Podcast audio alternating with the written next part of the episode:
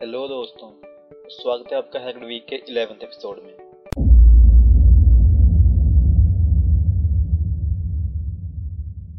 सो अगर सबसे पहले न्यूज़ की बात करें तो इंटेल के मॉडर्न प्रोसेसर्स में नए दो फ्लोज मिले हैं। जिसमें से कि एक फ्लो का नाम है एस जी ए एक्सी और दूसरे का नाम है क्रॉसटॉक सो अगर अगली न्यूज़ की बात करें तो गूगल पे पाँच बिलियन डॉलर का लॉसूट फ़ाइल हुआ है। जिसमें कि लॉसूट एक्यूजर ने कहा है कि गूगल इनकॉग्निटा मोड में भी यूज़र के डेटा को स्टोर करता है।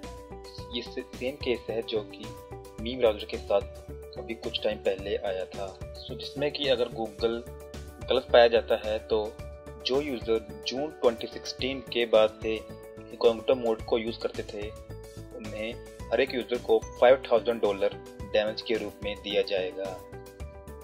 विंडो के फेसबुक मैसेंजर में एक वर्नेबिलिटी है, जिसके कारण अटैकर मलेशियस फाइल्स को यूज़र के सिस्टम में एग्जीक्यूट कर सकते हैं।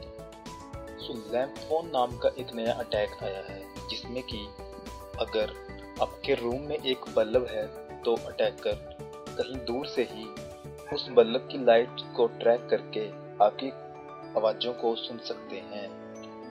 तो 4G और 5G नेटवर्क में एक नए टाइप की वर्नेबिलिटी मिली है, जिसमें कि attacker impersonation fraud denial of service DoS attack इत्यादि कर सकते हैं। ये सभी vulnerabilities London based cyber security firm Positive Technologies ने लास्ट वीक में निकाली हैं। So department of homeland security ने एक सिक्योरिटी एडवाइजरी जारी की है कि रिपर 20 नाम की एक वर्नेबिलिटी है, जिसमें कि टोटल 19 टाइप की डिफरेंट वर्नेबिलिटीज शामिल हैं।